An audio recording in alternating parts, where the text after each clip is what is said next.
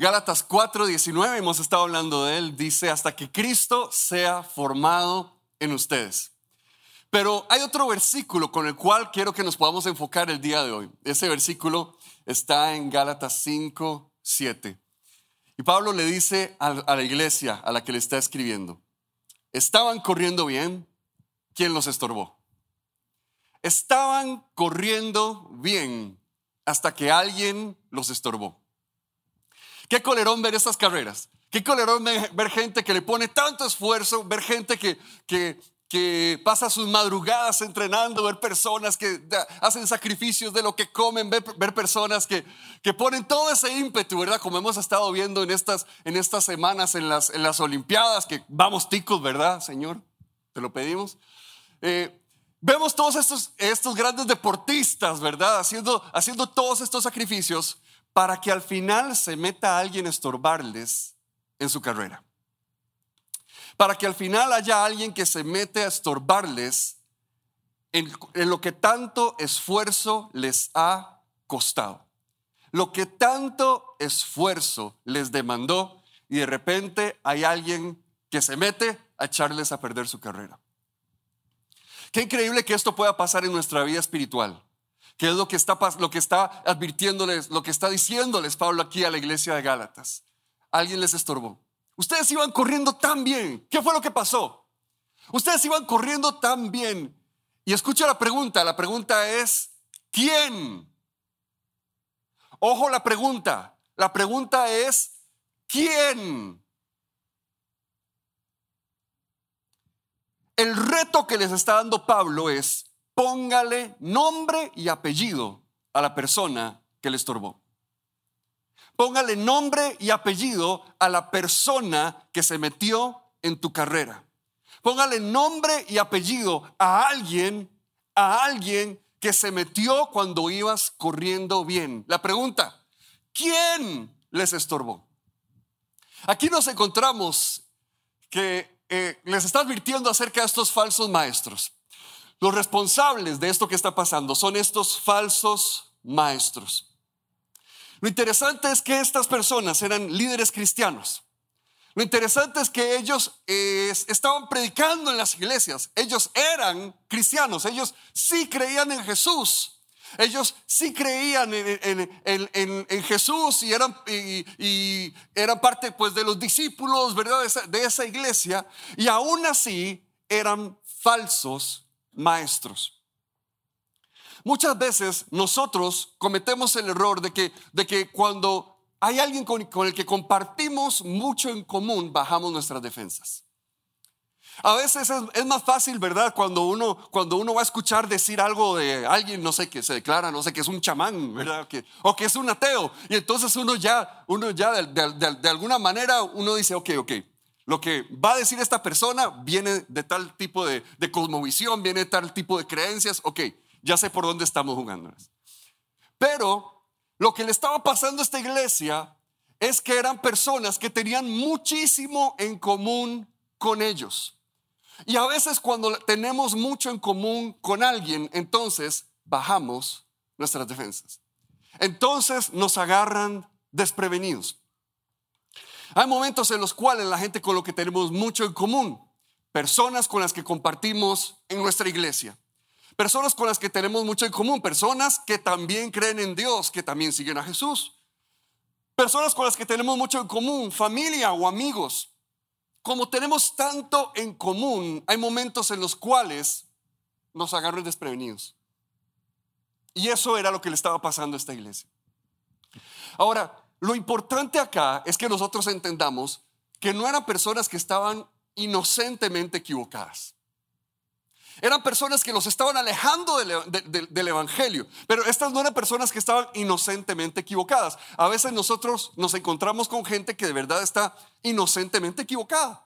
Personas que no necesariamente comprenden bien, que no necesariamente han entendido bien algo y están simplemente equivocados y es normal. Todos cuando crecemos, todos cuando aprendemos, nos equivocamos en algún momento y simplemente si uno se ha equivocado en algo, pues se corrige y uno sigue caminando y uno sigue aprendiendo y perfecto, no hay ningún problema. Pero estas personas no estaban inocentemente equivocadas, no. Escuche las palabras con las que en todo Gálatas nos encontramos que se está hablando de estas personas. Se dice que ellos ah, estaban confundiendo y tergiversando el Evangelio. Se habla de la, palabra confundir y tergiversar. Eso era lo que ellos estaban haciendo. Escuche, dice que eran personas que perturbaban a la iglesia, perturbaban lo que estaba, lo que era la fe en sus corazones, perturbaban su relación con Jesús. Eran personas que estorbaban, como, como leíamos al principio en Gálatas 5, 7. Personas que estorbaban a la carrera de otros. Personas que instigaban, o sea, gente necia que estaba molestando. Y finalmente ve esa palabra que usa, la palabra hechizar, porque dice, ¿quién los hechizó? Vea la clase de maraña con la que trabaja esta gente. Vea la, la, clase de amenaza con la que se presentan ellos. Pero eran personas que creían en Jesús. Eran personas que de alguna forma predicaban a Jesús y aún así perturbaban, estorbaban, confundían, tergiversaban, hechizaban, instigaban. Escuche esto, no estamos hablando de gente, de gente atea, ¿verdad?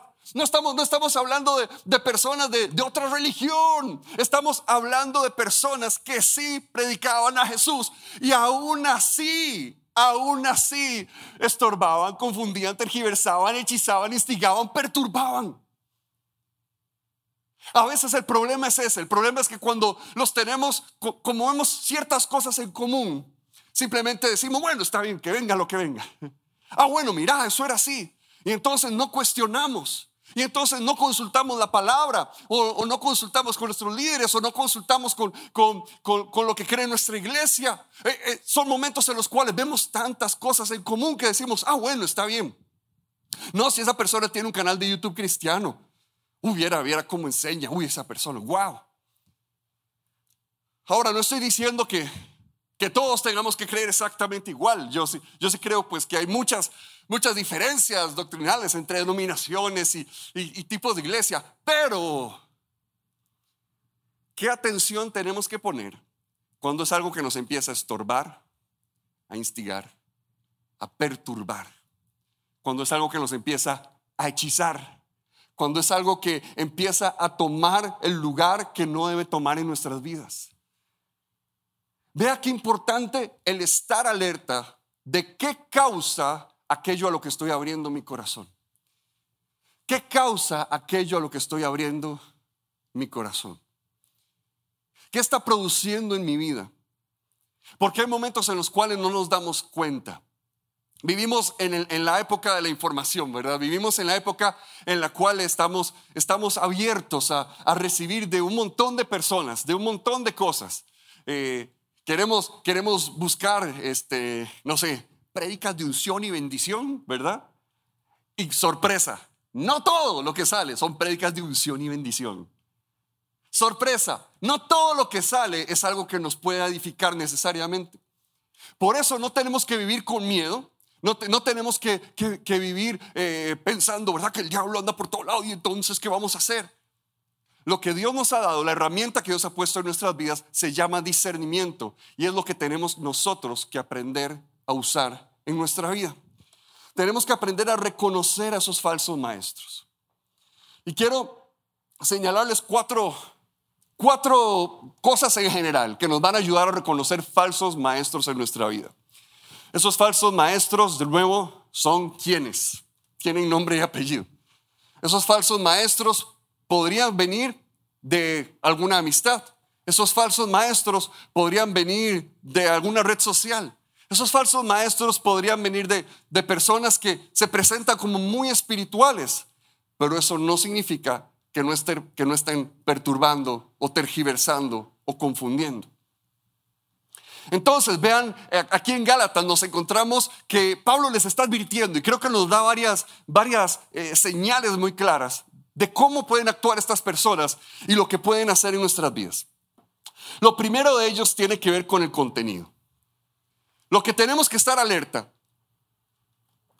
primero que nada, es el contenido. Es una de las cosas que tal vez más, más, más fácil, tal vez podríamos detectar, aunque a veces igual De nuevo, vivimos en un, en un, tiempo en el cual cada uno tiene su verdad y cada uno tiene su versión y su forma de ver las cosas que entonces a veces simplemente consumimos lo que sea y como sea. Y nosotros tenemos que aprender a ser personas críticas. En el mundo en el que vivimos, tenemos que aprender a ser críticos, a, a, permitir que el Espíritu Santo hable a nuestro corazón, a permitir que la verdad de Dios nos guíe. El contenido, porque vea lo que dice, dice que ellos empezaron a enseñar otro evangelio. Les dice, no que haya otro evangelio, pero ellos están predicando otro evangelio, ellos, están predicando otro mensaje. Su contenido no era aquello que se les había enseñado en su congregación. Su contenido no era aquello que se les, que se les había instruido en su iglesia. Y entonces es por qué, porque eran perturbados y por, y por qué eran hechizados y por qué empezaron a suceder todas estas cosas en su vida. Porque empezaron a ver un contenido que era otro evangelio. No era aquello que se les había enseñado. Y el problema de nuevo de que sean personas con las que tenemos tanto en común, gente tan cercana, es que a veces nosotros dejamos el Evangelio sin dejar la religión. A veces podemos dejar el Evangelio de Jesús sin dejar la religión. Esta iglesia eh, de Gálatas, ellos estaban dejando el Evangelio pero seguían congregándose y seguían llamándose cristianos. Ellos, ellos seguían participando de la vida, de, lo que era normal de hacer como, como iglesia. Ellos mantenían una religión, pero habían abandonado el Evangelio. Qué increíble es saber que nosotros podemos mantener este, ciertas, ciertas disciplinas y ciertas costumbres, que en general son buenas, pero los mantenemos de una forma vacía porque nuestro corazón ha empezado a buscar otro evangelio. Ha empezado a cambiar a Jesús por otra cosa. Y entonces empezamos simplemente a ser parte de, de, una costumbre más, a ser parte de una religión más, pero viviendo un evangelio que no es evangelio. ¿Cómo es posible que eso nos pueda pasar? Porque no prestamos atención a lo que se está diciendo. No prestamos atención a ese contenido, no, prestamos atención a esa doctrina, a esa enseñanza de lo que se está dando. La primera alerta que deberías tener en tu corazón es, uy, esto no rima mucho con aquello que se me ha enseñado. Esto no rima con aquello que, de, lo que, de, lo que, de lo que me han hablado. Esa debería ser una primera señal, señal de alerta. Ah, bueno, pero esta persona, no, esta persona este, cierra los ojos y tiembla cuando, cuando dice esas cosas. Debe venir de Dios. Esta persona, e, esta persona, uy, hace una voz tan espiritual, ¿verdad? Dice, el Señor me ha dicho. Oh, no, de, fijo tiene que venir de Dios. Uy, no, esta, persona habla como con tanta propiedad. Se escucha como un tan gran maestro de la Biblia y enseña con una profundidad, una profundidad que, que usted no entiende nada y lo tiene confundiditico. El contenido de lo que se está enseñando ¿Qué es lo que está enseñando? Ese quién. ¿Qué es lo que te está ministrando en tu vida y en tu corazón? Ese quién. La segunda señal de alerta, sus motivaciones. Una de las cosas que Pablo le señala a su iglesia cuando están enfrentándose a ellos es esto. Les dice, tratan de obligarlos, los están tratando de obligar a circuncidarse únicamente para dar una buena impresión. Escuche, los están obligando únicamente para dar una buena impresión y evitar ser perseguidos. Ni siquiera obedecen la ley, porque les estaban diciendo, obedezcan la ley. Y Pablo les está diciendo, son unos hipócritas, ni siquiera ellos la están obedeciendo. Dice, quieren obligarlos. Vea cómo aparecen dos veces esta palabra, obligarlos, para luego jactarse. La motivación de estos falsos maestros era ellos mismos. Y ahora es difícil a veces darse cuenta de las motivaciones de una persona, pero en sus acciones a veces se empieza a notar. En la forma en la que nos tratan, a veces eso se empieza a ver. A veces lo podemos empezar a ver. Vea que ellos estaban buscando, eh, estaban poniendo en primer lugar su, su propia comodidad, porque dice, ellos no quieren, lo que están buscando es que no los persigan. Lo que está buscando es que no los vayan a perseguir a causa de la cruz, a causa del Evangelio. Ellos no querían ser perseguidos y entonces por eso estaban tratando de, calmar a estos cristianos que se estaban saliendo del canasto. Ellos estaban buscando su propia comodidad, no, no el bendecir a esas personas. La motivación cuando servimos a Dios es algo muy importante. La motivación cuando somos líderes es muy importante. Y es algo que tenemos que estar revisando constantemente. Algo impactante de estos falsos maestros es que dice, quieren obligarlos para luego jactarse. Hay personas que nos quieren usar como trofeos. Hay personas que nos quieren convertir en su trofeo personal. Y tristemente yo he visto, yo he visto a líderes buscando convertir a gente en sus trofeos. Hay personas que lo que están buscando no es bendecirte, sino hacerte un trofeo. Poder jactarse, poder jactarse de que eres parte de, su grupo, que eres parte de lo que ellos están haciendo. El trofeo que ellos quieren reclamar, ¿sabe lo que, lo que yo he visto? El trofeo que, los falsos eh, maestros muchas veces quieren, tu influencia. La influencia que usted tiene en un área, no sé, en su profesión, la, influencia que usted tiene eh, con, cierto grupo, la influencia que usted tiene con ciertas personas. Hay falsos maestros que lo que andan buscando es esa influencia que usted tiene, quieren hacerse de ese trofeo. Otro trofeo que los he visto buscando, los he visto que buscan el trofeo de tus finanzas. Y por eso hace meses, ¿verdad? Les estuvimos enseñando y hablando un poco acerca de los, de los, de los lobos vestidos de oveja. Y de cómo, y de cómo me sorprende eh, de, que haya personas que tan fácil permitan entrar en su vida personas porque les dicen, hola, vengo y le traigo una palabra de Dios y no saben ni quién es y no saben ni dónde apareció esa persona.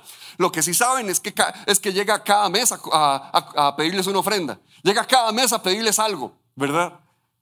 Porque hay falsos maestros cuyo trofeo son tus finanzas. Y son personas que van a andar pulseándote y son personas que van a andar viendo a ver cómo, cómo logran victimizarse porque les hace falta algo, eh, porque, porque, están, porque ellos les, va, les están muy mal. Y entonces te dicen, te dicen cosas como, oye, es que usted, les estoy hablando de cosas que he visto suceder.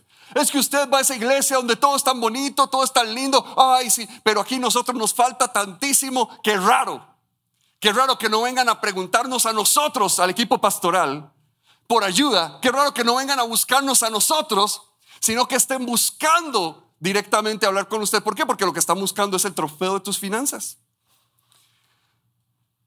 Un tercer trofeo que lamentablemente he visto que falsos maestros buscan es tu sexualidad. Hay personas que usan, por supuesto lo hemos, lo hemos visto, usar el mensaje del, del Evangelio para abusar de otras personas, para abusar de otra gente. A veces hay personas que lo que están buscando es el trofeo de tu sexualidad. Y logran manipularte y logran, y, logran eh, hacerte dudar de otras personas y tratar de acercarte a ellos. Porque lo que están buscando es una motivación totalmente centrada en ellos, en satisfacerse ellos, en llenarse ellos. Un líder, un líder de verdad, de acuerdo al carácter de Dios, va a buscar bendecir a otras personas, va a buscar hacer algo por otras personas, va, va, a buscar edificar a otras personas, pero un falso maestro siempre va a buscar su propia vida. Las motivaciones, su contenido. Lo tercero que nosotros vemos es su resultado. El resultado de cuando nos exponemos a ellos. Y por eso tenemos que aprender a ser muy sensibles al Espíritu Santo y a lo que Él está haciendo en nuestra vida. Vean, les escribe Pablo, no se sometan nuevamente al yugo de esclavitud. Vea lo que estaban haciendo estos falsos maestros, haciendo que se sometieran nuevamente al yugo de esclavitud. Han roto con Cristo, han caído de la gracia. ¿Cuál fue el resultado de exponerse a ellos? volver a ser esclavos y perder a Cristo. Vea qué increíble. Han roto con Cristo, han caído de la gracia. Escucha el resultado de lo que puede suceder en la vida de alguien cuando está permitiéndose ser manipulado por un falso maestro. ¿Será que cuando te expones a esas enseñanzas, ese contenido, a esa voz extraña que te ha estado hablando, a ese quién, ¿será que es una persona que te motiva, que te lleva a volver a retomar cosas que te habían esclavizado? Ya Dios te había hecho libre, ya Dios había empezado a transformar tu vida, ya Dios había empezado a transformar tu hogar, había empezado a transformar tu futuro, pero empezaste a volver a echarte encima el yugo de esclavitud. Empezaste a escuchar a alguien decir y enseñar, no, es que eso no es tan malo, no, eso no es tan peligroso, no, eso no es, ay, es que son muy exagerados. Y te empezaste a dar cuenta poco a poco que te, que te has puesto cadenas que ya Jesús te había quitado. Y no solo eso, vea qué increíble que dice, han roto con Cristo. Por eso los falsos maestros no es algo que es jugando, eh, eh, es, es personas que nos alejan de Jesús. ¿Cómo vamos a quedarnos tranquilos? ¿Cómo vamos a quedarnos cruzados de brazos si hay una persona que literalmente está rompiendo nuestra relación con Jesús? Si hay una persona que, cuya voz está causando que nuestra vitalidad espiritual se marchite. Y ahí es cuando, cuando te preguntas, ¿qué me pasó? ¿Qué me pasó? Yo tenía una, una vida espiritual tan, tan fuerte. Yo tenía una, vida espiritual tan bonita. Yo tenía una, vida espiritual que disfrutaba tanto. Yo tenía una vida espiritual que, que, estaba madurando, que, era tan prometedora. Tenía una vida espiritual que, uy, que disfrutaba tanto a mi Jesús. Pero ahora, escuche, ahora te estás preguntando, ¿qué me pasó? ¿Por qué estoy seco? ¿Por qué mi corazón está, insensible a la voz del Espíritu Santo? ¿Por qué no disfruto lo que antes disfrutaba? Hoy antes disfrutaba tanto adorar a Dios. Antes disfrutaba tanto venir a la palabra de Dios. Antes disfrutaba tanto servir a otros. Antes disfrutaba tanto eh, porque, porque era algo que nacía de mi corazón. Pero te expusiste a una voz extraña. Que el resultado lo que hizo fue que tu vitalidad espiritual se marchitara.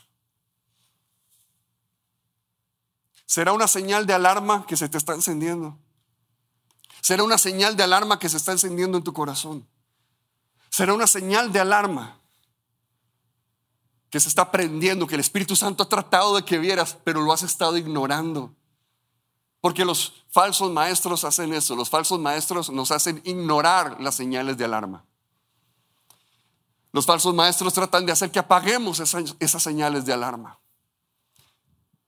Los falsos maestros hacen que nosotros digamos, bueno, no, no, entonces tal vez era que era muy exagerado yo. Tal vez es que sí, no, no, he, estado excediéndome yo. Así trabaja el enemigo. Y es que es el diablo mismo.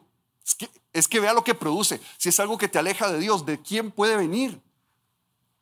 Si es algo que está pagando tu corazón, ¿de quién puede venir eso? Si es algo que te está cortando de Jesús y de su gracia, ¿de quién puede venir esa voz?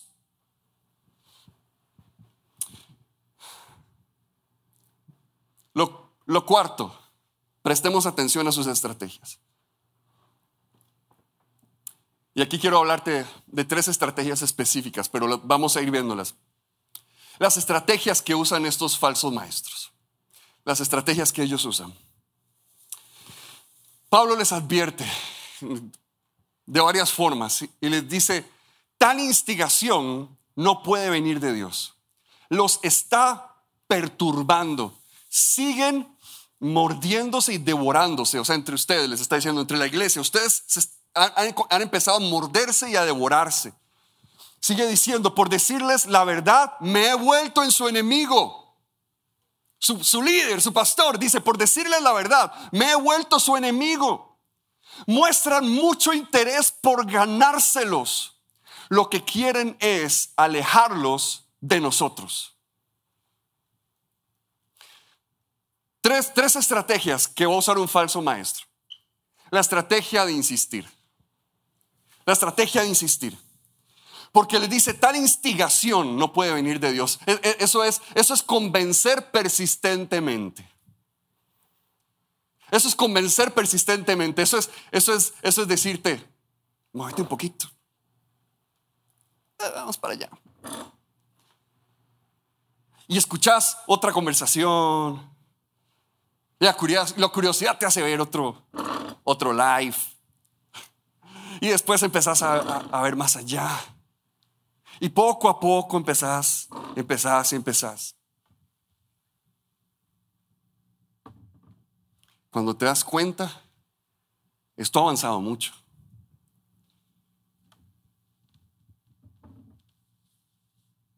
Cuando te das cuenta, ese pequeño insistir poco a poco te ha traído hasta el borde. te han estado insistiendo, ha sido poco a poco.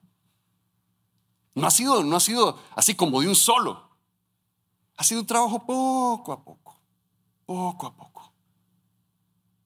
Porque lo que hacen es instigar, lo que hacen es presionar. Lo que hacen es tratar de despertarte cierta curiosidad. Ay, no, pero no has visto que, que le gustas a tal persona. Ay, pero no has visto que. Sí, sí, sí, fijo, si, si, si le das pelote, vos sabes que es algo que no está bien. Vos sabes que es una relación que no está bien.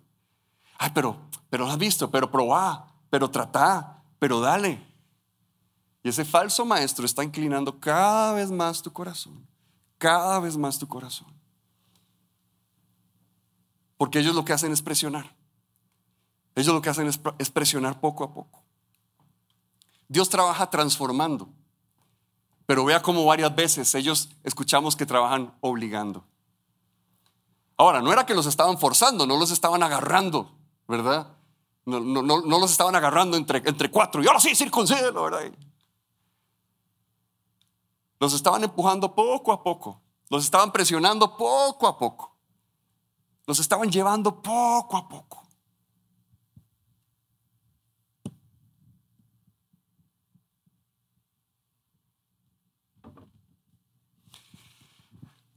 La segunda estrategia que usan los falsos maestros es confundir.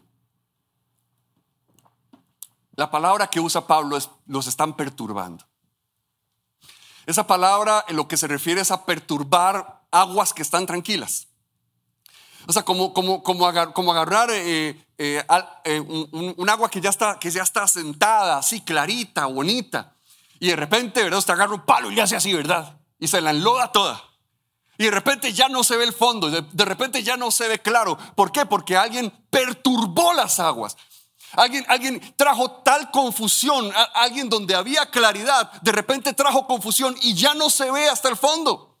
Esa es esa palabra perturbar. Eso es lo que les está diciendo. Estas personas los han estado perturbando. Antes tenías claridad, pero ahora estás confundido. Ahora no logras ver lo que antes sí veías. De repente ya eso no está claro. Ya las cosas no se ven claras. Porque ellos van a buscar la forma de perturbar las aguas, la forma de, enlodar las cosas, la forma de confundirnos. Ahora, vivimos en un mundo que constantemente va a estar, buscando cómo hacer esto. Y de nuevo, por eso les, les, repito una vez más, no es para que vivamos con miedo y cuidándonos y viendo a ver que... Lo que sí tenemos que hacer es usar las armas que Dios ha puesto en nuestras manos, es usar aquello que Dios ha puesto en nosotros. Pero quiero hablarles primero de la última estrategia que ellos usan la estrategia de aislarnos. Porque vea que una de las estrategias que, Pablo logró detectar y que, les, y que les dijo a ellos es que habían empezado a morderse y devorarse entre ellos. Te van a buscar aislar de personas. Había paz entre ellos, había paz entre esa, entre esa iglesia, todo estaba caminando bien entre ellos, pero vino una voz extraña que empezó a hablarles a sus oídos y de repente empezaron a morderse y devorarse entre ellos. De repente empezaron a atacarse entre ellos. Había paz. Todo estaba tranquilo, todo estaba bien, pero de repente después de que hablaron estas personas, después de que estas personas eh, este, abrieron la boca y fueron escuchados por ellos, en ese momento aquellos que se amaban como hermanos empezaron a morderse, a devorarse, a atacarse unos a otros. Porque el falso maestro va a buscar aislarte de personas que Dios ha puesto en tu vida. Va a buscar aislarte, cortarte de personas que Dios ha puesto en tu vida. Tu iglesia, tu, familia, de, amigos que Dios sí ha puesto, de personas eh, con, las que, Dios sí quiere unir tu corazón, pero el falso maestro siempre va a buscar ponerte en contra de gente con la que Dios quería bendecirte. Y eso no solo la iglesia y esa gente que Dios ha puesto a nuestro alrededor, también son nuestros líderes nuestras autoridades. Porque les dice, por decirles la verdad, me he vuelto su enemigo. Muestran mucho interés por ganárselos, pero lo que quieren es alejarlos de nosotros. Vea qué manipuladores, muestran mucho interés por ganárselos. Ay, que cómo has estado. Ay, cómo, podemos orar por vos. Ay, contame, ¿cómo te podemos, cómo te podemos bendecir más? a contarme cómo te podemos ayudar y lo que está buscando es ganárselos para alejarlos de alguien más. ¿Sabe qué he visto yo que hacen los falsos maestros?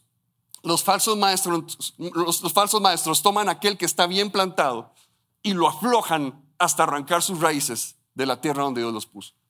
Eso hacen los falsos maestros. Un falso maestro va a buscar desarraigarte de un lugar donde Dios te ha plantado. Un falso maestro va a buscar arrancarte de un lugar donde Dios te ha plantado. Eso hace un falso maestro. Y, Pablo le dice, por decirles la verdad, me he vuelto su enemigo. El que había sembrado en sus corazones, el que había sembrado en sus vidas, el que los había estado, el que los había estado edificando. ¿Por qué? Porque el falso maestro va a buscar de esa forma, ¿cómo me puedo ganar este corazón? ¿Cómo puedo conquistar este corazón? Son, van a ser maestros del encanto van a buscar cómo encantar tu vida, cómo, cómo, cómo impresionarte, cómo ganarse tu, tu, admiración o cómo ganarse tu lástima o, o, cómo ganarse tu, tu corazón. Van a buscar alguna forma de ganar, de ganarte. Y ese ganarte para ellos implica arrancarte de un lugar donde Dios te plantó. Eso hacen los falsos maestros. Preste atención a su contenido. Preste atención, preste atención a, a sus estrategias, a sus motivaciones y a sus resultados. ¿Por qué es que tu vida no camina igual? ¿Por qué es que tu vida no se ve igual? ¿Por qué es que eso no te está edificando? Yo le doy muchas gracias porque Él nos ha dado la estrategia del discernimiento. Él nos ha dado el discernimiento de su Espíritu Santo. Hoy vivimos en un mundo en el que creo que es casi imposible escapar de voces que quieren alejarnos de Dios. La iglesia siempre ha tenido que enfrentarse a voces que nos alejan de Dios, pero hoy eso se ha intensificado muchísimo más que en años anteriores. Hoy, a raíz de, de nuestro acceso a la información, tenemos tanto bombardeo de tantas voces diferentes. Algunas voces las vemos porque nos entretienen, otras voces las vemos porque nos, porque nos, nos interesan, otras voces nos, vemos porque lo, porque lo hacen muy bonito, otras voces lo vemos porque, porque es algo que sentimos que no conocemos, como, como habíamos estado hablando. Y está bien, está bien exponernos otras voces, está bien exponernos a personas que tengan opiniones diferentes. Yo estoy, yo creo mucho en eso, en que uno sí tiene que escuchar a personas que tal vez no opinan o no creen lo mismo que uno y uno puede ayudarles, pero mientras uno esté bien plantado, mientras su corazón esté plantado, de nuevo los falsos maestros te van a buscar desarraigar, arrancarte de donde Dios te ha puesto. Y para el discernimiento necesitamos esas tres cosas. Necesitamos aplicar el discernimiento en medio de un contexto de una relación cercana y profunda. Necesitamos discernir junto con otros discípulos de Jesús. El discernimiento se hace, se aplica, se aprende cuando lo ejercitamos con otros discípulos de Jesús, personas más maduras que nosotros, personas que conocen más del Señor que nosotros, personas que han caminado delante de nosotros. Junto con ellos nosotros aprendemos a discernir, cómo discernir estas voces, aprendemos a diferenciar, aprendemos a ver aquello que es peligroso, aquello a lo que le deberíamos tener cuidado. En medio, el, el discernimiento se aplica en medio de una relación. Por eso es que te buscan aislar. Por eso es que te buscan cortarte, devorarte con tus hermanos. Por eso es que te buscan separarte y hacerte enemigo de tus líderes. Porque alguien solo va a tener muchos problemas para discernir correctamente. El discernimiento se aplica, el discernimiento sucede, pasa en medio del contexto de una relación con otros discípulos de Jesús. La tercera, la formación. Necesitamos aprender. Necesitamos aprender de la Biblia, congregándonos. Eh, este, eh, necesitamos aprender de la Biblia, pues leyéndola, eh, leyendo libros, en medio de todas las, todas las cosas que, nuestra iglesia ofrece, como el CDM, la academia, los, los discipulados. Necesitamos formar nuestro corazón para, para poder tener esa información que nos va a ayudar, aquello que nos va a ayudar a hacer una diferencia, a ver cómo son las cosas, a madurar nosotros mismos junto con otros discípulos. Y por último, la observación. Tenemos que aprender a observar a nuestro alrededor y observar las vidas de la gente que está hablando a nuestro corazón. Tenemos que aprender a observar qué está sucediendo.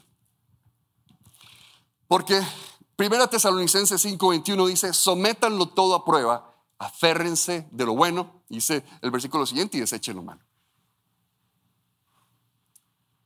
Tenemos que someter las cosas a prueba, aprender a observar las cosas, aprender a ver las cosas y comparar. Comparar si lo que esta persona está enseñando, si lo que esta voz está diciendo va con los valores del reino de Dios. Esta persona me, eh, refleja los valores y las creencias del reino de Dios. Esta persona me, refleja eh, lo, que, inspira a Jesús de verdad en la vida de alguien. Esta, en esta persona puedo, puedo ver las costumbres del reino de Dios o no las veo. Porque de nuevo hay personas que conocen muchísimo, pero desde el, inicio de este estudio lo hablamos, no se trata de conocer de Dios, se trata de conocer a Dios.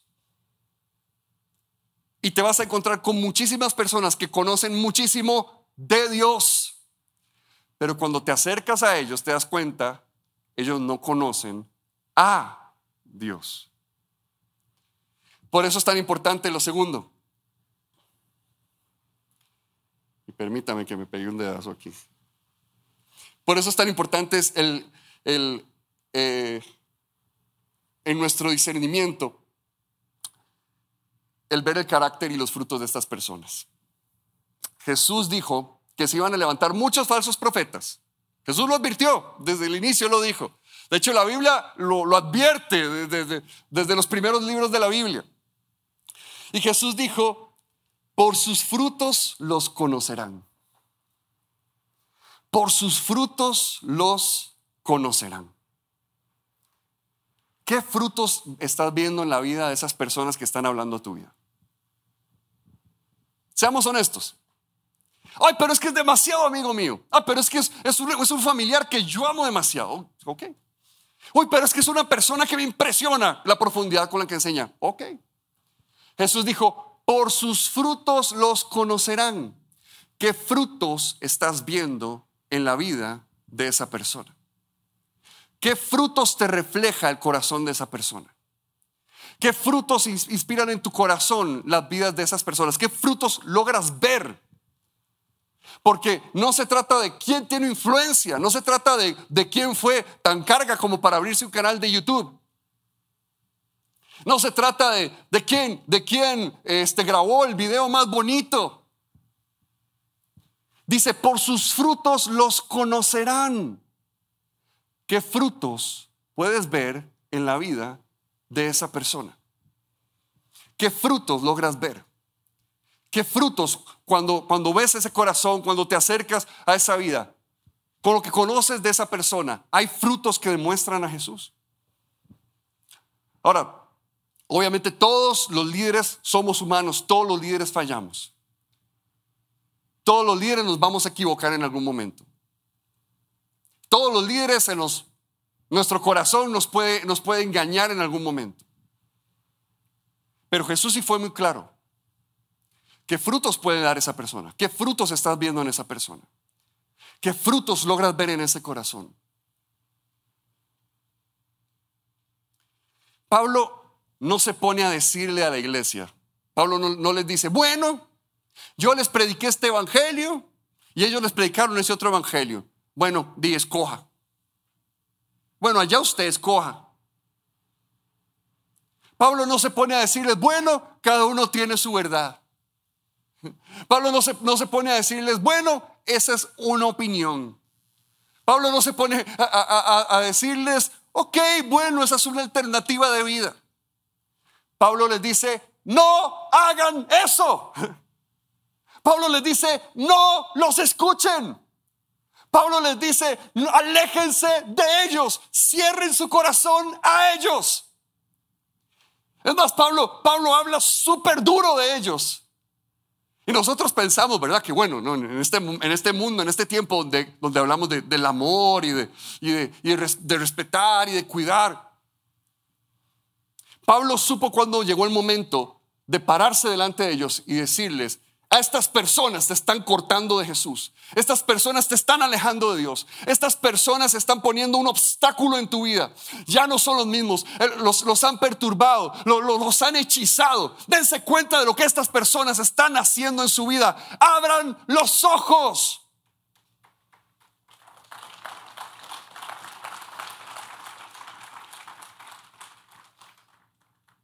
Que Dios nos dé el valor que Dios nos dé el amor, que nos amemos tanto, que seamos capaces de advertirnos cuando nuestro corazón empieza a alejarse.